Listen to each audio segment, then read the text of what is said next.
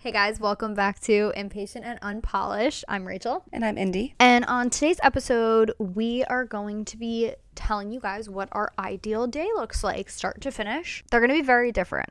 Most of our past episodes, you can kind of tell how similar we are and why we're such good friends but this is definitely going to be one of those episodes where you 100% will be able to tell the difference between us. Absolutely, because we are best friends, but we are in com- two complete different stages of life, and this is going to make that painfully clear. painfully obvious. Indy, what's the best part of your week? So, there's a thing that happens in my house when my husband is home from work at night where he will sit on the couch and all them girls will just cuddle him and sit with him for hours like little angels. Meanwhile, you know, on my shift when he is sleeping and not involved in the parenting, I have gremlins. I have gremlins, and it's like the WWE in this house. But one night this week, I sat on the couch after dinner, and all of them kids just cuddled me. And I knew what it was like to be a dad. and it was awesome. and I it's just it was it was phenomenal. It was very easily the highlight of my week.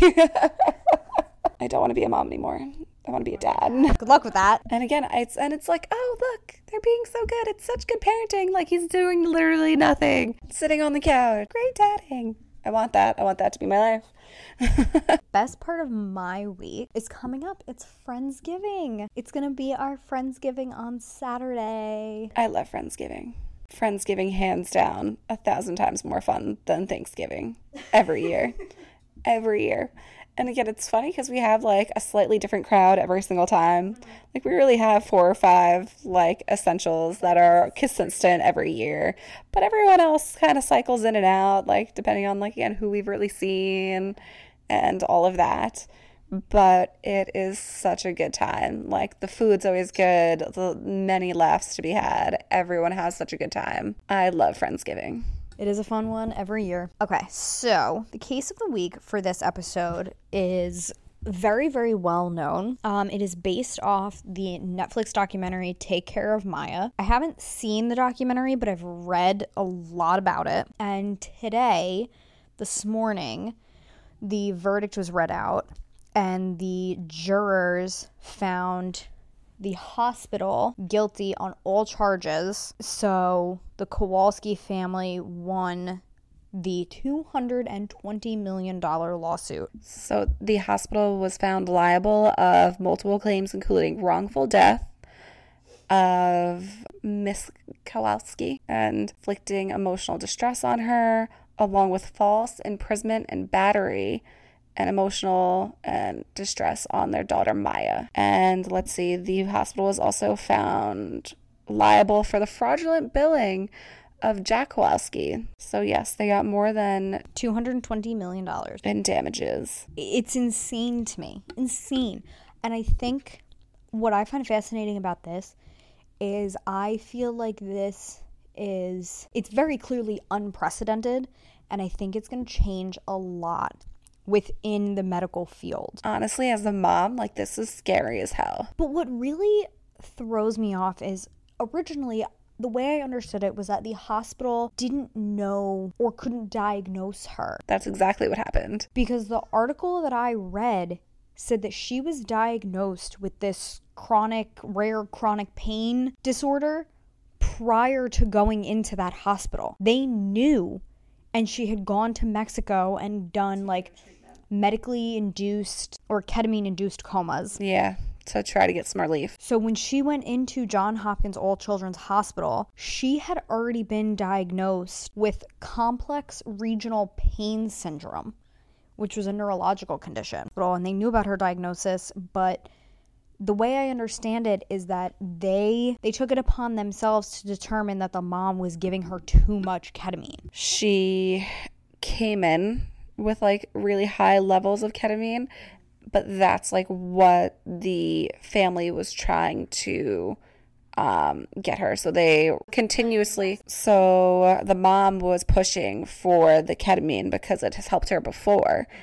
And instead of like, I don't know, again, anything else, they accused her of having Munchausen's by proxy and said that she was making her sick. They held Maya in the facility for 85 days. They barred her mom from seeing her for 85 days. And the wild part is that, like, even after a psych eval was done on the mom and she didn't have a mental illness, she was like, the daughter was still placed in state custody and was again kept from her family for all of that time. The saddest thing, I think, is when I saw the video of them reading the verdict out, Maya has rosary beads wrapped around her hand, and I think they're her mom's. That's so sad. She's like clutching these rosary beads and crying with her brother while they're reading out the verdict. So, and again, for those of you that don't know, the mother actually ended up killing killing herself and committing suicide because she felt like she was just being treated like a criminal and all she wanted to do was be there for her kid and she couldn't and again her kid just kept getting worse and she wasn't allowed to do anything about it even have contact with her What really pissed me off about this is so Maya is 17 now. She went to homecoming, she went out with her friends for Halloween. The disgusting excuses for defense lawyers for the hospital took those pictures and pulled them up in court and basically said, "Does this look like a does this look like somebody that's in pain?" that can't live a normal life because she was in her Halloween costume and out with her friends and at homecoming. She's 17. and again this all happened in 2017 and 2016 like 2016 is when she went into john hopkins so let's see it's been seven years she was a child when all of this happened It's just disgusting to me that these grown men and don't I understand that they're defense lawyers, this is what they're getting paid for. But do you expect her not to attempt to live a normal life? Like I am I'm not understanding. And you know what? Good for her and her family for suing the absolute shit out of everybody that they could. i'm a thousand percent because they sued the hospital, they sued the social worker, they sued the doctor, they sued one of the doc one of the parent companies of one of the doctors. because again this is something that could happen to anybody But also what somebody else said to me today was this could now open the hospital up to criminal charges and open those doctors up to criminal charges. you you literally destroyed a whole family You would see me kicking through the glass doors of the hospital. You are not keeping my child from me. I don't give a fuck who you are. I don't care. absolutely not is it time for our ideal day It is indeed. all right you go first Okay, so on to our ideal day. So we both wrote out kind of like a play by play or like hour by hour type of thing. So I'm gonna go first, and then Indy will go, and then we'll probably judge each other. My ideal day, this is mostly like a weekday thing. So I would prefer to wake up at 5:30. And this is if I did not have stomach issues, my tummy didn't hurt in the morning, I could eat whatever I wanted. That's why this is ideal and not realistic. I would wake up at 5:30 in the morning, be at the gym by 6, have a workout, be home by 7:30, get ready, make some breakfast, and I've really wanted to try to get into like reading the Bible or doing some sort of like Bible study because I thought I was going to like be one with God when COVID happened. I was not one with God. I was one with my unemployment check that came every week and online shopping. accurate So yes. So 8 a.m. I would want to do like a little bit of a Bible study or some editing. And then come 8:30, I would leave for work. I work 9 to 5, be home by 5:30, take a shower. 6 p.m. I would make some sort of dinner. Um, from like 6:30 to 8, I would do some editing, work on some content. 8 p.m. I would get all my food ready for the next day. 8:30 watch a little bit of TV. I'm currently I just started watching Hawaii 5 again for like the third or fourth time. that's fun 9:30 I would read my book because I have seen a lot of research about how like being away from phones for half an hour to an hour before you go to bed will actually help you fall asleep and stay asleep. So from 8:30 to 9:30 I would watch some TV. From 9:30 to 10 I would read. I'm not a super fast reader, but once I get into a book, like I'm really there for it. And then I would want to be asleep by 10 p.m. I feel like that covers all my bases. That would give me about that would give me seven and a half hours of sleep which for me, if I didn't wake up during the night, seven and a half hours, I would be completely fine.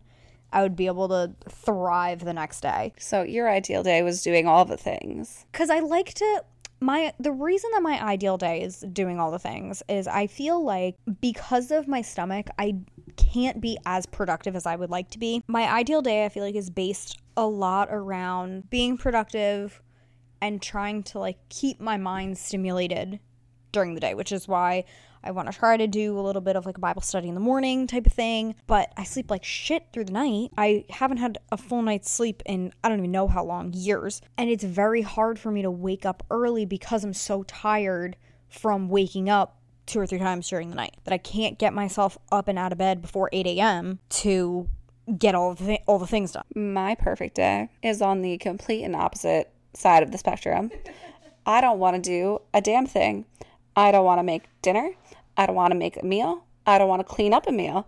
I want to sleep and I want to stay in the bed till 9 a.m. I want to only get out of the bed for food and bathroom reasons. I want breakfast in the bed. I want mimosas all day, all morning, while I catch, while I stay in the bed and catch up on all the Netflix and all the shows. I just opened Instagram and my cousin just announced that him and his girlfriend are pregnant. That's exciting. I want no exciting announcements. I want no news. I want I want to learn nothing. I want to stay in the bed and I want to watch the Netflix and I want to drink the mimosas and I think I want to do that till about 4 p.m. so literally till mid morning. That is that's it. Nothing else. That's all I want to do till 4 p.m. And then maybe have a bath and a hair mask and a face mask and dinner. Oh, but to the bath, you got to add like the candles and like the wine's coming in and the wine is coming in the bath. Yes. Whole bottle of wine from 4 p.m to 8.30 and then i want to be asleep. I want to be comatose. Till the next day.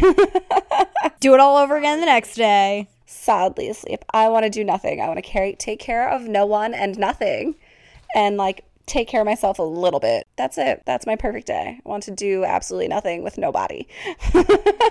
There's a hotel in pennsylvania where it's like the middle of nowhere and it's little like cabins. There's one that has like a second story loft type of thing. You go up to the loft. There's a champagne glass bathtub. And I mean champagne glass with the stem like, and the bottom. Like the 1950s situation? Yes. I love that. I saw it and I was like, fuck yes. Sign me up. Um, you want to go to Vegas on our next trip? I'm like, can we just go to a spa. I do. I do want to go to Vegas. I want to go to a spa. I want to relax. I want to go and be pampered and again, do nothing. I want to be a little snow bunny in the mountains. But yes, that is my perfect day. My perfect day is the day of nothing. I want to do nothing. I feel like this very much shows who has kids and who does not. I just want to rest. I just want to rest in every single shape and form of the word mind, body, soul. I want it all to just shut off for a little bit. I feel like I want a day where I feel, and there are a lot of days where I feel motivated enough, but that I have to go to work. And I also, this happens on the weekends to me. Like, I'll go to the gym and I'll carry the motivation from the gym into my day. I feel like I just want to have those productive days every day, but like, I want to have those constant productive days, but also where I'm not on someone else's timeline. You know what I mean? Yes, I do. Like I'm on my boss's timeline. I'm not on my own timeline. The environments that we live in are not conducive to just deciding to work on your own timeline. no that's not a, that's not a thing. It's actually not, that's actually an option. No. Thank you guys for listening. Definitely comment what your ideal day would look like. I'm curious to see what other people's ideal days look like and if they're anywhere comparable to ours. Or if your perfect day is closer to Reach's or closer to mine. we should put a poll up. All right, guys. Thank you so much for listening, and we will catch you guys in the next one. Bye, Bye. guys.